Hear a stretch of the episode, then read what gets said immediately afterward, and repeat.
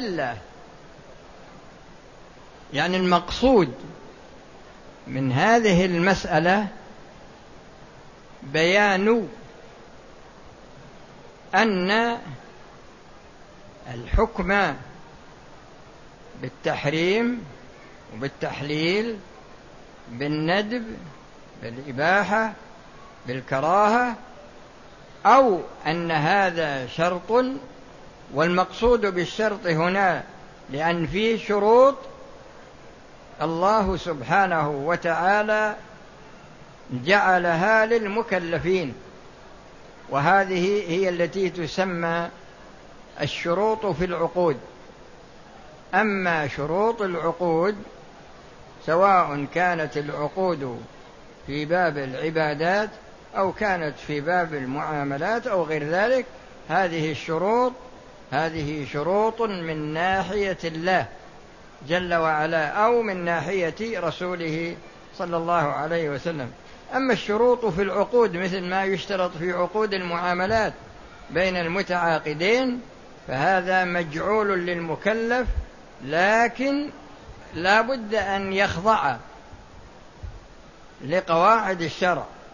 فلا يصح أن يشترط الشخص شرطا ينافي مقاصد الشارع. لا يجوز للشخص أن يشترط شرطا يكون منافيا لمقاصد الشارع. مثل الآن ظاهرة ما يسمى بزواج المسيار. أعطيكم مثال من واقع حياة الناس. زواج المسيار. كثير من الناس يحرص عليها الحين. لكن بعض المتزو بعض الذين يريدون الزواج يشترطون هذه الشروط. أن المرأة ليس لها سكن. يعني ما ليس على الرجل يعني ليس ليس الزوج ملزما. لا بإسكانها. ولا بنفقتها ولا بكسوتها. هذه ثلاثة ويشترط عليها استعمال مانع للحمل. يشترط عليها استعمال مانع للحمل. إذا نظرنا إلى هذه الشروط وجدنا أن مقتضى عقد النكاح يوجب للمرأة النفقة والكسوة والسكنى وإذا نظرنا إلى قوله صلى الله عليه وسلم تزوجوا الودود الولود فإني مكاثر بكم الأمم يوم القيامة. وجدنا أن من مقاصد النكاح تكثير النسل. وهذا منع للنسل منع مش تقليل لا منع نهائي. فهذا شرط هذه شروط يشترطوها يشترطها بعضهم بس ما أدري وش الناس سبحان الله العظيم عقولهم تختلف ودياناتهم تختلف وأجسامهم ما شاء الله. الواحد تجد وزنه ما شاء الله هذا لكن تجد عقله مثل الشعرة. وتجد دينه يعني مثل الذرة. يهمه أنه يحقق غرضه. حلال حرام ما عليه بد فالمقصود أن أن الحكم لله. وبناء على هذا جميع القوانين الموجودة على وجه الأرض التي يؤخذ منها تحليل حرام أو تحريم حلال. هذه أحكام ما أنزل الله بها من سلطان ولهذا يقول جل وعلا ومن أحسن من الله حكما لقوم يوقنون ويقول فلا وربك لا يؤمنون حتى يحكموك فيما شجر بينهم ثم لا يجدوا في أنفسهم حرجا مما قضيت ويسلموا تسليما. ويقول في سورة براءة اتخذوا أحبارهم ورهبانهم أربابا من دون الله. قالوا يا رسول الله لسنا نعبدهم؟ قال أليسوا يحرمون ما أحل الله؟ فتحرمونه ويحلون ما حرم الله فتحلونه قالوا بلى قال فتلك عبادتهم. فالله سبحانه وتعالى هو الحاكم. ولهذا تجدون أن الله جل وعلا أرسل الرسل أرسل الرسل وأنزل عليهم الكتب والرسل بلغوا أممهم وأمة كل رسول منها من لم يستجب أبد أصلا. ولهذا في مجيء الرسل يوم القيامة كل رسول يكون قائدا لأمته وأمته يكون. ولهذا يقول في في عرض الرسل مع الأمم ويأتي الرجل الرسول, الرسول ومعه الرجل والرجلان. ويأتي الرسول وليس معه أحد. يقول الرسول صلى الله عليه وسلم ثم يقول إذ رفع لي سواد عظيم فقال لي هذه أمتك هذه أمتك. الحديث المقصود هو أن الله أرسل الرسل وأنزل عليهم الكتب وأن الرسل بلغوا أممهم. فقامت حجة الله جل وعلا على خلقه. ولهذا لا يدخل النار أحد يوم القيامة إلا وقد قامت عليه الحجة في الدنيا. في سورة البقرة يقول الله جل وعلا وكذلك جعلناكم أمة وسطا لتكونوا شهداء على الناس ويكون الرسول عليكم شهيدا. إذا جمع الله الأولين والآخرين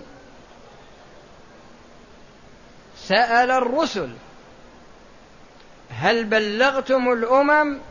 فيقولون نعم. فيسأل الله الأمم هل بلغتكم الرسل؟ فيقولون ما جاءنا من بشير ولا نذير. فهي خصومة بين الرسل وبين الأمم يوم القيامة. الله يسأل الرسل هل بلغتم؟ يقولون نعم. يسأل الأمم يقولون ابدا. ما جاءنا من بشير ولا نذير. فيسأل الله الرسل يقول هل عندكم من بينة؟ فيقولون نعم. عندنا أمة محمد صلى الله عليه وسلم. فتشهد أمة محمد صلى الله عليه وسلم بأن الرسل بلغوا الرسالة للأمم. فيشهد الرسول صلى الله عليه وسلم على شهادة أمته. وهذا هو المقصود من قوله جل وعلا وكذلك جعلناكم أمة وسطا لتكونوا شهداء على الناس ويكون الرسول عليكم شهيدا. فالمقصود من جميع هذا الكلام أن جميع الأحكام الموجودة على وجه الأرض التي تصدر من البشر وتشتمل على تحريم حلال أو تحليل حرام أن هذه مخالفة لقواعد الشرع من جهة. هذا هو المقصود من قوله هنا لا ثم لا حاكم لا حكم إلا لله. لا حكم إلا لله. المسألة التي بعدها هي مسألة الحسن والقبيح. يعني تعريف الحسن وتعريف القبيح.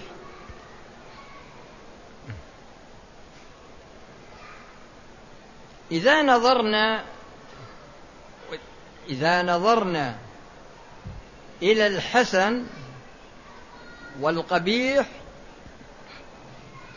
وجدنا أن هاتين الصفتين لهما علاقة بالتشريع ولهما علاقة في تصرفات الناس. لهما علاقة في التشريع. ولهما علاقة في تصرفات الناس. بمعنى أن الشخص يتصرف ويكون هذا التصرف عنده حسن في نفسه. يتصرف هذا التصرف ويكون هذا التصرف عنده قبيح.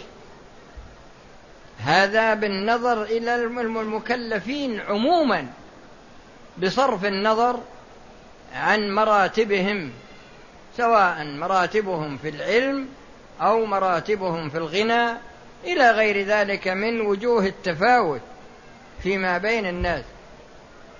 وفيه وصف وفيه حسن وقبيح بالنظر إلى علاقتهما بالتشريع يعني بتشريع الله جل وعلا.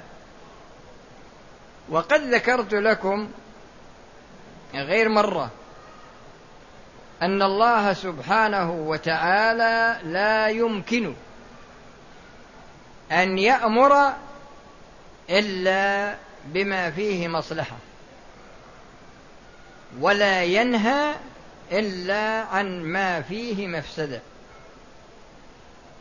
فالمصلحة ممكن توصف بالحسن والمفسدة ممكن أن توصف بالقبح.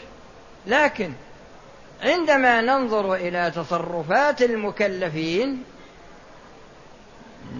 عندما ننظر إلى تصرفات المكلفين نجد الم... أن بعض المكلفين يعكس فيكون القبيح عنده حسن ويكون الحسن عنده قبيح. ولهذا تجدون أن أن الأشخاص الذين يستعملون الأمور المحرمة مثل الزنا مثل اللواط مثل شرب الخمر مثل آه، الغصب مثل السرقة مثل آه، آه، المعاملات الربوية مثل دفع الرشوة وأخذ الرشوة ومثل الغش وغير ذلك. هي تجد أنه مبسوط. تجد أنه مبسوط ويعتبر أن هذا من قوة الشخصية ومن الذكاء ويكون مسرور في نفسه فيه رجل أجرى صفقة تجارية بأربعين مليون ربوية فنصحه بعض الأشخاص فقال خلنا نتجر ويصير خير. خلنا نتجر ويصير خير. يعني متعمد لعمل الربا.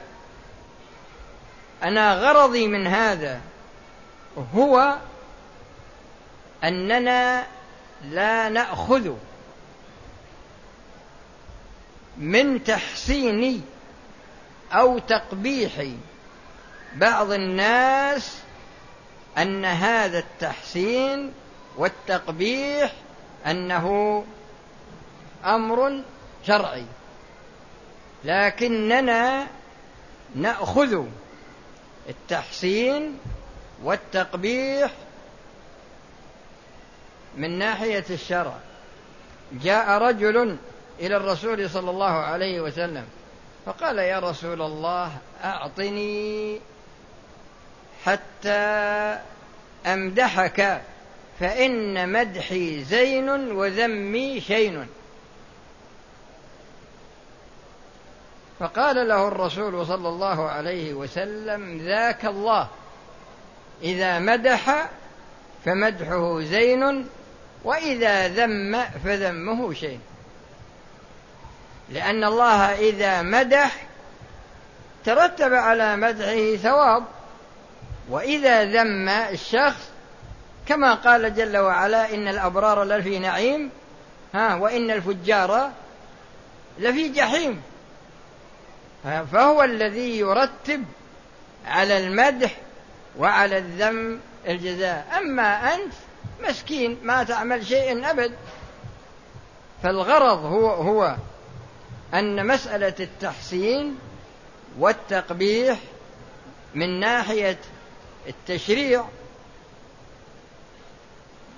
يؤخذ التحسين الحسن والقبح من ناحية الشارع. وأما بالنظر للناس فالناس متبعون للشرع. الناس متبعون للشرع. فلا بد أن يكون ما حسنوه موافقا لتحسين الشرع وما قبحوه موافق لتقبيح الشرع. هو يقول هنا والحسن والقبح بمعنى ملائمة الطبع ومنافرته وصفة الكمال والنقص عقلي يعني إذا عرفت الحسن والقبح من ناحية اسمه من يعني التحسين والتقبيح العقليان. فتقول ملائمة الطبع هذا بالنظر للحسن ومنافرته هذا بالنظر للقبح. وصفة كمال هذا بالنظر للحسن وصفة نقص هذا بالنظر لماذا؟ ها تمام. ومعنى ترتب الذم عاجلا والعقاب آجلا هذا شرعي. يعني يقول القبيح ما ترتب عليه عقوبة دنيوية أو أخروية هذا من ناحية الشرع. يعني لو أردت تعرف القبيح شرعا تقول هو ما ترتب عليه عقوبة دنيوية أو أخروية أو هما. ما ترتب عليه عقوبة دنيوية أو أخروية أو هما. و وهذا بالنظر. وما ترتب عليه ثواب دنيوي أو أخروي أو هما هذا يقال له الحسن يعني تعرف الحسن شرعا وتعرف الحسن تعرف الحسن شرعا ها وتعرف ها تمام وتعرف القبح شرعا فعندنا الآن تعريف لل للحسن عقلا وتعريف للحسن شرعا آه، وتعريف للقبح عقلا وعندنا تعريف للحسن شرعا وتعريف للقبح ماذا؟ شرعا.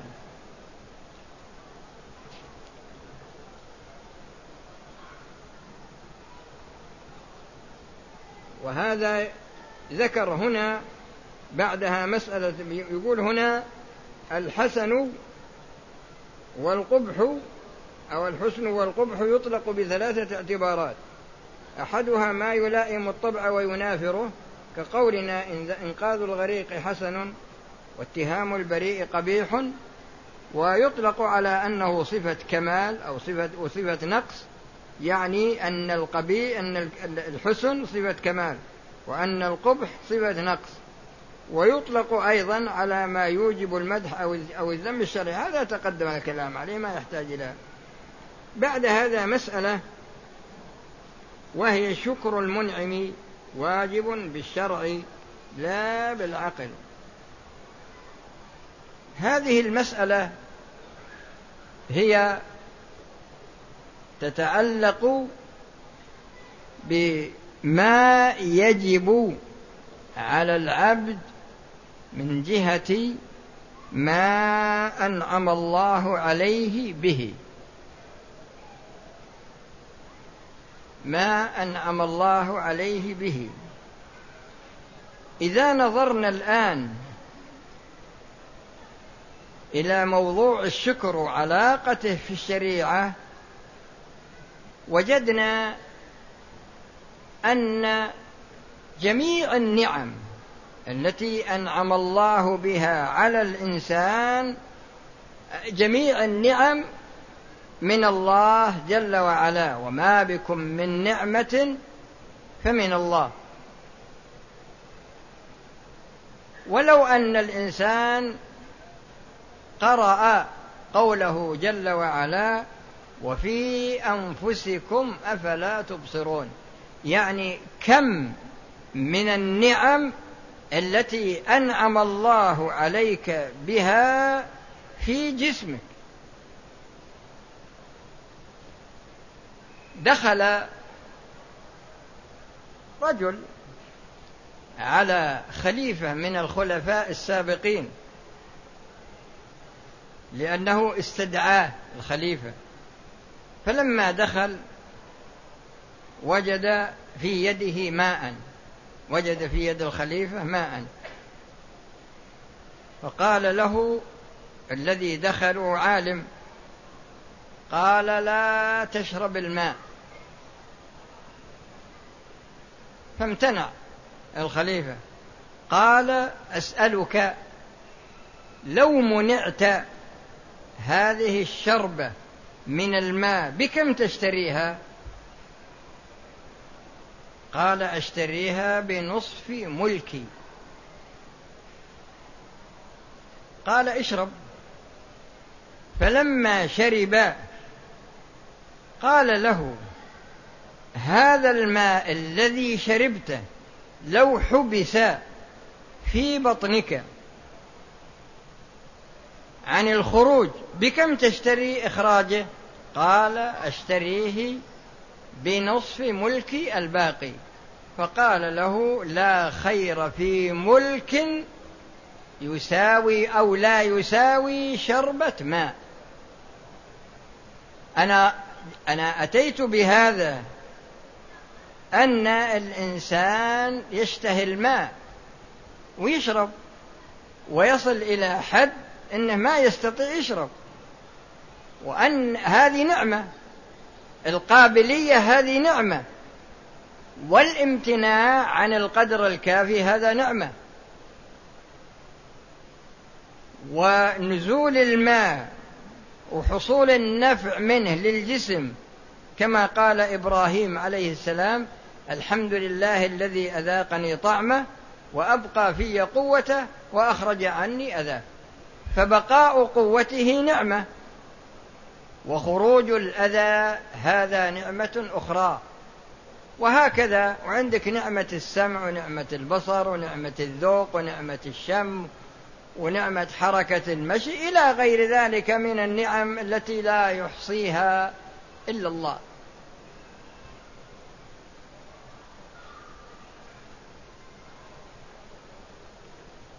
نأتي إلى الشكر. النعم كثيرة لكن أنت صليت اليوم صلاة العشاء. صلاتك هذه من الشكر. من شكر الله جل وعلا. عرض لك عمل معصية. أي نوع من أنواع المعاصي. لكنك ذكرت الله جل وعلا ذكرت عظمته وذكرت اطلاعه عليك فامتنعت عن هذه المعصية. كما قال يوسف عليه السلام وإلا تصرف عني كيدهن ها أصب إليهن وأكن من الجاهلين. فالله صرف عنها. فصرف الله فانصرافك أنت عن هذه المعصية بعد القدرة عليها ولكنك انصرفت عنها خوفا من الله جل وعلا هذا من شكر النعمة. هذا من الشكر. يتبين لنا من هذا أنك كلما امتثلت ما أمرك الله به من واجب أو مندوب فهذا يعتبر شكر. إذا امتنعت عن عمل المعصية مع القدرة عليها فهذا أيضا من من الشكر. بناء على هذا تجدون أن الشكر عام في الشريعة. سواء كان ذلك في باب الأوامر أو كان ذلك في باب النواهي.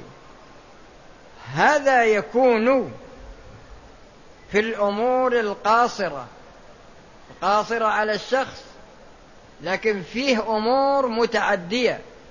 إحسانك إلى الناس إحسانك إلى ولدك إلى زوجتك إلى أخيك إلى أختك إلى جارك. إحسانك في عملك في عملك الذي تقوم به مدرس ولا قاضي ولا داعية وإلا المهم أنك تقلدت عملا من أعمال المسلمين. أداؤك هذا العمل على الوجه المرضي هذا من شكر النعمة. ولهذا إذا خنت الأمانة فيه فإنك ستعاقب ماذا؟ فإنك ستعاقب على ذلك. ولهذا جاء في الحديث آية المنافق ثلاث. ها. ها إذا حدث كذب إلى آخره. وجاء في الحديث أيضا الإيمان بضع وسبعون شعبة. أعلاها قول لا إله إلا الله وأدناها إماطة الأذى عن الطريق. أنا غرضي من هذا هو التنبيه على أن الشكر واسع في الشريعة. ويحتاج الإنسان إلى أن يتنبه من ناحية أنه إذا امتثل المأمور به وترك المنهي عنه فهذا من شك من الشكر. وإذا خالف إذا لم يمتثل المأمور به وارتكب المنهي عنه فهذا من الكفر لكنه يختلف. قد يصل الإنسان إلى درجة الخروج من دائرة الإسلام وقد آه، يكون معصية كبيرة من كبائر الذنوب وقد يكون آه، صغيرة من صغائر الذنوب وقد يكون خلاف الأولى. يكون مثلا خلاف الأولى. هذا القدر من هذا الموضوع فيه كفاية ونسأل الله سبحانه وتعالى لنا ولكم التوفيق. فيه كم الساعة؟ إيه بس يكفيكم هذا القدر وإذا كان في أسئلة أعطوني إياها.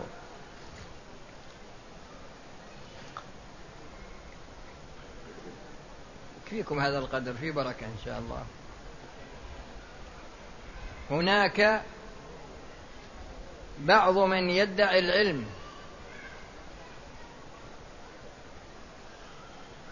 هذا فاضي هذا. آه، وين الأسئلة؟ باقي شيء؟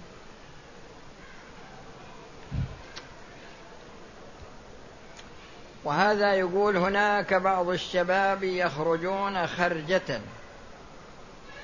أو مدري مخيم ويجعلون فيها رجل منهم أمير بحجة قول النبي صلى الله عليه وسلم إذا كنتم في سفر فاجعلوا أحدكم أميرا. يمكن أنك يمكن أنك أنت ما حطوك أمير وزعلت ولهذا تبي تسأل هالسؤال. إيش هالكلام هذا؟ وهذا يسأل يقول هو في فرق بين كتب الأصول وكتب يا أخي كتب الأصول مكتوب عليها أصول الفقه وكتب القواعد كل كتاب مكتوب عليه القواعد الفقهية هذا ما يحتاج. لكن علم الأصول هذا متعلق بأدلة التشريع وقواعد الفقه متعلقة بأفعال المكلفين. يعني فعل المكلف تلتمس له القاعدة الفقهية الحوادث التي تحدث هذه يعني تلتمس القاعدة التي تناسبها. لكن إذا أردت أن تستنبط من القرآن والسنة فتستخدم أصول الفقه. طيب والسلام عليكم ورحمة الله وبركاته. إذا كان في أحد عنده سؤال شخصي ما في مانع.